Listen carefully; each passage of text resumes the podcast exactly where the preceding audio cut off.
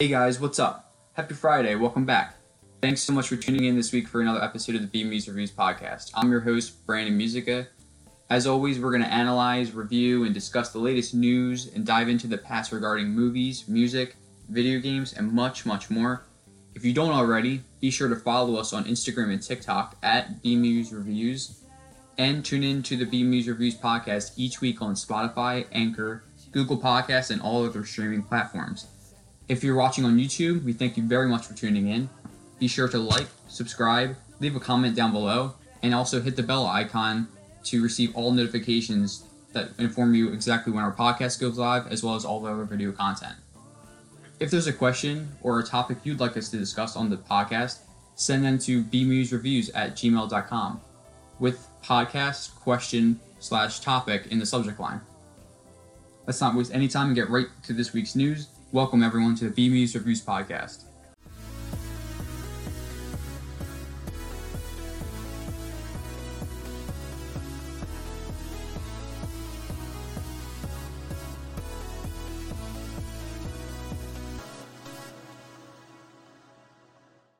Topic number one of today Joker 2 is reportedly in development. Not surprising at all, since considering it was one of the most profitable movies for a studio in cinema history, really. It made over a billion dollars after only costing approximately, I think, $65 million to make. Um, and also, Joaquin Phoenix, you know, he chooses his projects very carefully. You know, he's not going to just jump into a project just because, oh, yeah, well, you know, it's you know, it's Joker two, so we have to do it. You know, it, it, there's there's no reason he has to do anything. He, you know, it's the, the first film was announced as a standalone film, and you know nobody really expected you know anything other than that. They you know they really didn't know what to expect with the first film when it first came out, and so you know I think the fact that it made as much as it did, you know, has the the studio you know, really considering the fact that it made as much as it did, the studio's not going to not pursue a sequel. There's really no risk really involved here. I mean, there's some risk, obviously, but the the reward seems like it definitely outweighs the risk um, in this scenario. It, the first film made over a billion dollars, and knowing how comic book related storylines and movies perform in the box office, look at no Way Home, for instance, most recently, these films gross over a billion dollars. It seems like time and time again. And so, with Joker number two on the way, I, I don't see any reason why the studio would not pursue this. I'm, I'm very much looking forward to this. Absolutely loved the first film. I remember going to see it originally and walking out, as most most of you I'm sure did, and just absolutely had to take a moment to really process what we had just witnessed. Very, very strong psychological themes that play throughout, and, and also tying it back into how our society treats a lot of individuals today. It just had so many great societal themes tied in to the film, and I think that it made everybody think on a deeper level, which all I think all great films should do and all great filmmakers create that bond with the audience through those films, such as Joker. So I, am I'm, I'm very much looking forward to seeing what the potential of Joker 2 has. I mean, really, it has the potential, honestly, to be better than the first film. Um, and not many sequels are able to accomplish that feat, but the possibilities that the first film opened up for this next sequel upcoming, the possibilities are absolutely endless.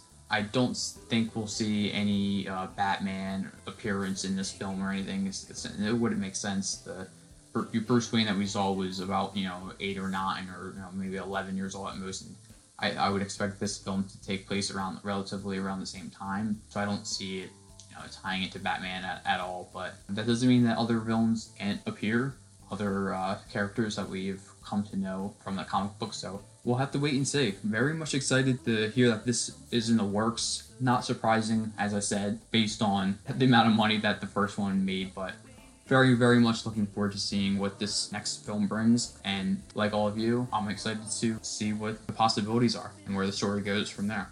Now, topic number two Guardians of the Galaxy 3 is on the way. This will be the final voyage for our beloved galactic crew. Now, according to the director of the Guardians of the Galaxy series, the upcoming and highly anticipated third installment will be the final film for this crew that we've come to know and love. James Gunn himself has come out and said, I quote, This is the end for us. This is the last time people will see this team of Guardians, end quote. So I I will say it's absolutely immeasurable the on-screen chemistry that this specific cast has within the Guardians series. And that's ultimately what has propelled this storyline and these characters to just really become not only household names but beloved characters in the Marvel Cinematic Universe overall across the globe. And it's personally sad to hear this news, but ultimately, as well as I'm excited for the future possibilities as well. Who knows where these characters are going to pop up? Even though this is the end story for this crew in particular together in one film, in one story, that does not mean necessarily that certain characters might not meet up and, and or team up in future films or projects or simply appear for in small cameos for instance who knows? But the possibilities are endless in the marvel cinematic universe and moving forward in what is now a few months away in doctor strange in the multiverse of madness who knows what's going to happen?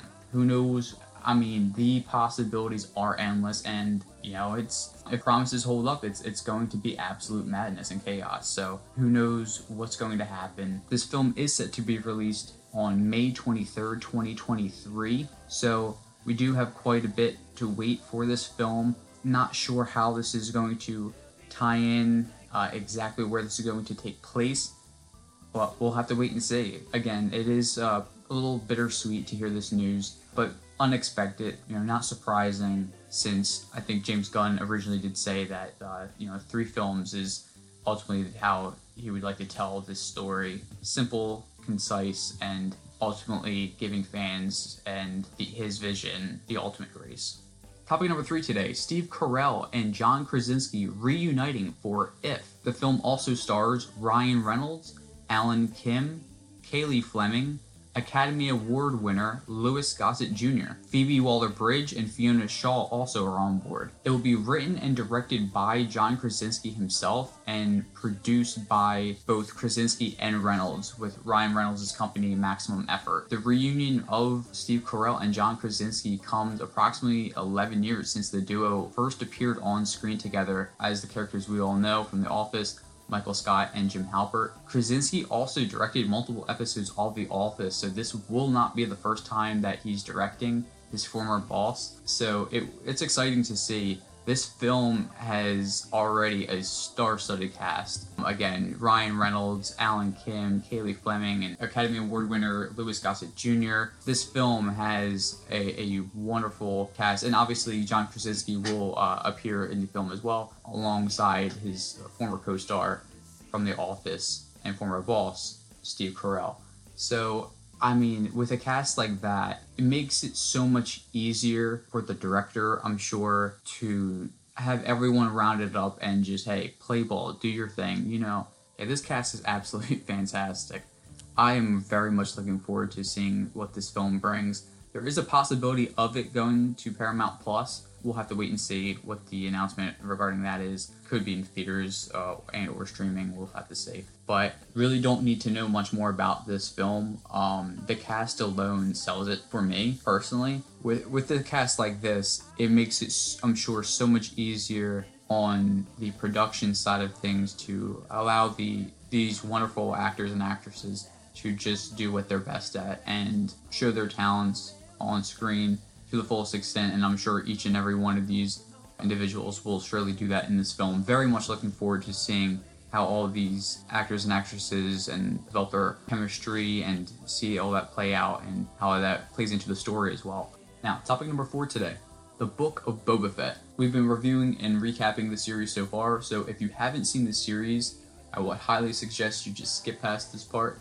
Not gonna hurt anyone's feelings. Just skip ahead. Uh, any information that you don't want to know, feel free to skip ahead. Now, episode five, we saw the return of Mando. The Mandalorian return. Din Djarin returned and wasn't sure how or what was going to occur in this episode. First two episodes, you know, we were getting the foundation of Boba Fett and getting more layers of his backstory, how escaping the Sarlacc pit, him developing his roots and also his team that is essential for him to thrive and to remain atop his throne in Mos Espa. Now, the third and fourth episode gave us more of this backstory, and you know, four episodes into a seven episode series, we weren't really sure where the story was going. And now, with this episode, we saw an epic, epic duel with the Dark Saber. Din Djarin still has the Dark Saber. Now, I will say this episode was filled with a bit of member berries, revisiting some old scenery, some old characters. Fixing up the Naboo Starfighter was awesome, I will say. And also Fennec Shand delivering Boba Fett's offer to Mando in person as well at the end of the episode. So we did get the uh, official tie-in at the end of the episode, seeing how Mando returns to the series, well, debuts in the series, I should say, and how he ultimately factor in to Boba Fett's plans moving forward. Now, episode 6, there was still no Boba Fett at the start, and we continued with Mando. We also saw the return of Grogu, not to mention Luke Skywalker and Ahsoka Tano. Ahsoka was, I would say, the serving of member berries for this episode in particular. It was great that Rosario Dawson as Ahsoka Tano appeared on screen. Always happy to see her in that character's appearance. However, in this episode, it was almost, I would say, unneeded. You could have had pretty much anyone in that particular scenario, but I mean, I'm not going to complain about it. Always great to see awesome character's appearance. And we also saw the return of Cobb Vanth as well, Timothy Olyphant's character from The Mandalorian. Now, in this episode, one complaint I will say that I did have is that Boba Fett only appears for approximately 30 seconds to a minute and has relatively no speaking lines, maybe 5 to 10 seconds of speaking lines in this episode. It's still a great episode nonetheless, it's just, it's drifting in so many directions that it's almost hard to pinpoint exactly where the main story is going. I think that it's introduced a lot of interesting themes and concepts, and the backstory of Boba Fett I thought was going to be the main focus of this series, at least in the first season, at least, tying the backstory of how he survived and meeting Fennec Shand and and developing his way through Tatooine and and ultimately how he found his armor. we still don't even know how he found his armor you know? So I, I it has a lot to tie in and to tie up I should say. It has a lot to tie up in this upcoming finale. In this episode we also saw not only did we see the return of Cobb Vanth, but Cad Bane also arrived. He is here ladies and gentlemen. Cad Bane has arrived both of them duel, and Cobb Vanth was shot, and he fell to the ground. Doesn't look like he was mortally wounded. Still looked like from the individuals from the town rushed over to his aid and seemed like he, he might still be alive, getting him quick medical attention. But I mean, this does set up for a massive seventh episode finale. Uh, it, it is hard to believe that the series concludes next week and I think it's going to be difficult to properly tie up all of the individual storylines that they've introduced in this first season so far. I mean, you have the Pikes, which is ultimately, I think, going to be the the end of the series with some sort of battle and or declaration of some kind between the Pikes and Boba Fett on Mos Espa's territory. I mean, it's going to come down to that, I believe. We also saw Grogu and how he's going to factor into this last episode. I'm sure that we're going to see at least his decision of what he's going to make, but that was proposed at the end of the episode, choosing between Yoda's lightsaber and also the gift that was given from Mandalorian. There's so much that they have to tie in. Where's the mayor? The mayor, they still have his messenger, I would say, and uh, in, ca- in, captivity. Uh, we saw him for a brief appearance. So the the mayor may factor in to this last episode, and ultimately now you have Mandalorian factoring into this, and Boba Fett should be the main focus of this last episode. At least I would hope. We'll have to wait and see. There is a lot they need to tie in, but it's been great to see what they've done so far. They've introduced a lot of great characters and they've reintroduced, brought back a lot of great characters from The Mandalorian as well. I have faith that they'll they'll knock it home for this last episode. It's just going to be a big challenge to properly tie in everything that they've introduced so far. But again, we'll have to wait and see. It's next Wednesday, coming up very soon, and uh, in next week's episode, we'll be sure to have the review of the seventh episode, the big finale that's on its way for the Book of Boba Fett. Now, today, topic number five, sticking with the Star Wars talk for just a little bit. Fans want more Star Wars projects directed by Bryce Dallas Howard. And rightfully so, I would say. I definitely second this notion fully. If we can't get a full length feature film directed by Bryce Dallas Howard, I would happily take more episodes of the Book of Boba Fett in the future and or possibly Mandalorian season 3 if she is uh, has any plans of directing an episode. I know production is in limbo right now. I believe it's it was halted. I'm not sure if it has begun up again. I know that she did direct episodes in the past of Mandalorian, two episodes to be exact. She directed chapter 4 from season 1 and also chapter 11 from season 2. So, she has the experience in the Star Wars universe so far and also the directorial experience overall there's no reason why she wouldn't be able to knock this out of the park. A full length feature film in the Star Wars universe, directed by Bryce Dallas Howard, I'm fully on board with this. She's Hollywood royalty overall, too, being Ron Howard's daughter. There's so much experience that she's gathered so far, and the most recent episode that she directed in the Star Wars universe, being Chapter 5 of the Book of Boba Fett, has fans jumping for the opportunity and the idea of Bryce Dallas Howard directing a full length feature film in the Star Wars universe. Right now, the fan rating on IMDb for Chapter 5 of the Book of Boba Fett, directed by Bryce Dallas Howard, has a 9.4 out of 10 score from fans.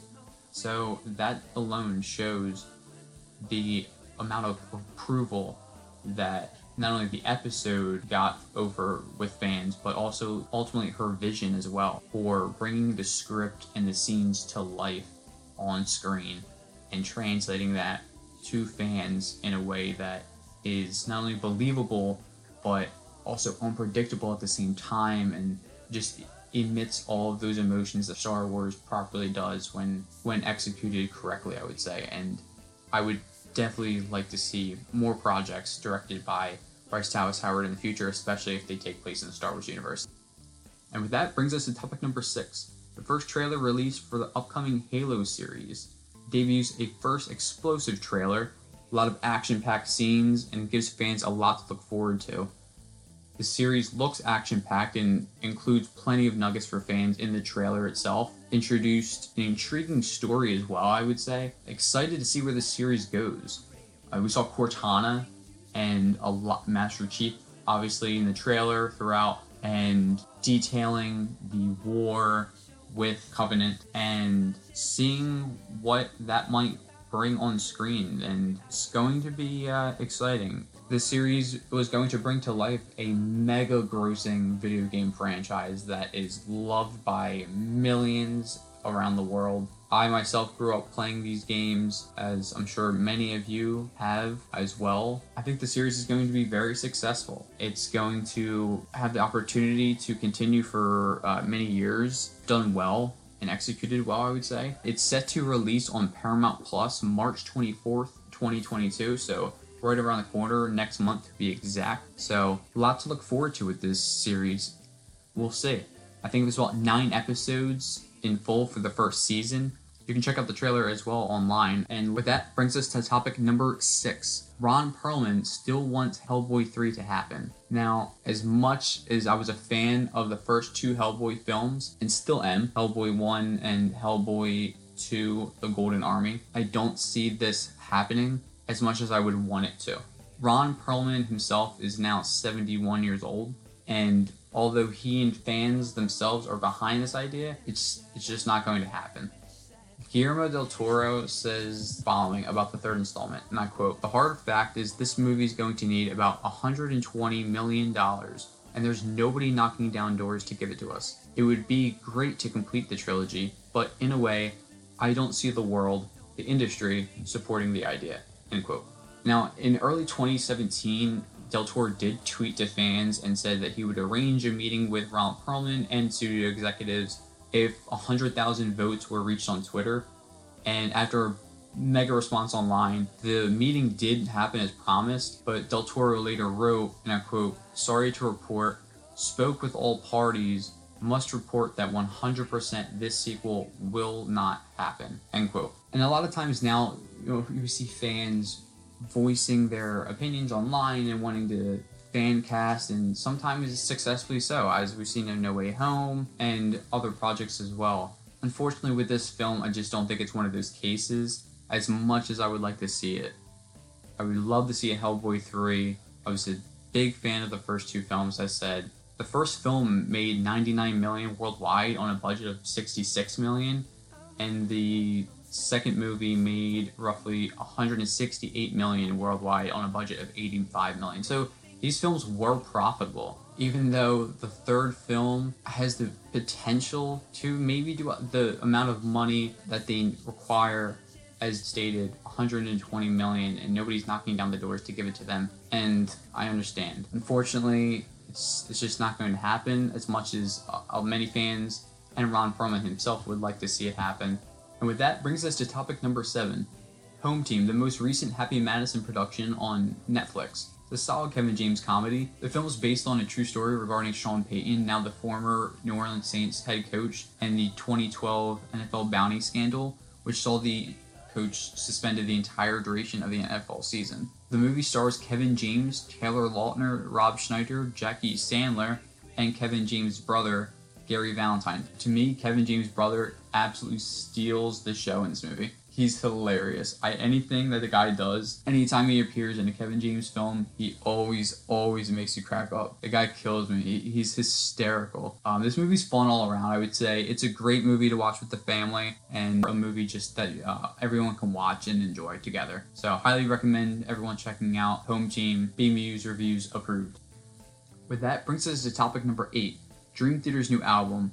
Now, this new album features a compilation of 1985 to 1986 demos. So it's nothing it's nothing really new. It's just unreleased demos before.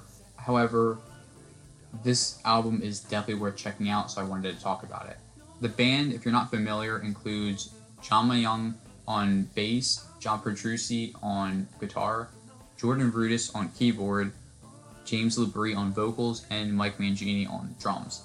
Now, with this album specifically taking place in 1985 to 1986, this was at the time when former drummer of the band, Mike Portnoy, was with them. Mike Portnoy is a well known drummer in the music industry. Mike Portnoy also reunited with Petrucci and Jordan Rudess recently in their band Liquid Tension Experiment, which is a side project which released its third album April 16th of this past year. It features Rudess, Petrucci, Portnoy, along with Tony Levin as well.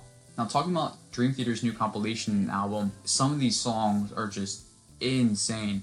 Another one, holy bass. You want to talk about bass? Listen to this song, another one, on Dream Theater's new compilation from their demos from 1985 to 1986. You can listen to it on YouTube, Spotify, anywhere you can get music, iTunes. The song Another One, the bass in this song is just killer. Another song, The Saurus, absolute melodic guitar and synth throughout the entire song. It's transcending. It's an absolute gem to listen to. I'd highly recommend checking out that song.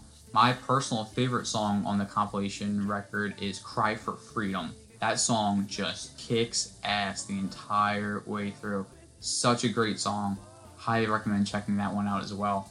The school song, all you imagine is flying down a highway at 100 miles an hour listening to that song. I mean, that song kicks as well.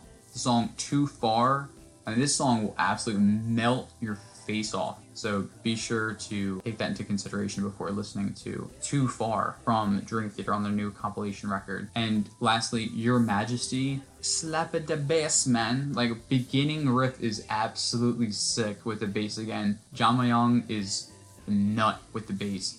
So highly recommend checking out these songs. Their new album is fantastic. I, I cannot recommend it anymore. If you're a fan of Dream Theater or have never checked out Dream Theater, highly recommend checking out their music, and this is a great way to start. Now, topic number nine. I just wanted to touch on the upcoming content, which we're going to see on YouTube. We're going to be doing some movie reactions, uh, which will start off with some random picks of movies that I haven't seen yet. As well, we're going to see some gameplay videos coming soon, diving into the vast collection of retro games Picks will start off random, and then I'll play games that you guys pick out from my collection for me to complete. And that just about wraps up this installment of the BMuz Reviews podcast. I'm your host, Brandon Musica. Be sure to follow us on Instagram and TikTok at BMuz Reviews. Be sure to listen every week on Spotify, Anchor, Google Podcasts, and all of our streaming platforms. If you're watching on YouTube, be sure to like, leave a comment, subscribe, and hit the bell icon to receive notifications that inform you exactly when our podcast goes live and all other video content. As mentioned, in addition to BMuz Reviews podcast, we'll be doing movie reactions as well as diving into the past regarding retro games, so be sure to stay tuned for much more. We'll be back next Friday with our next episode of the BMuz Reviews podcast. As always, in case I don't see you, good afternoon, good evening, and good night.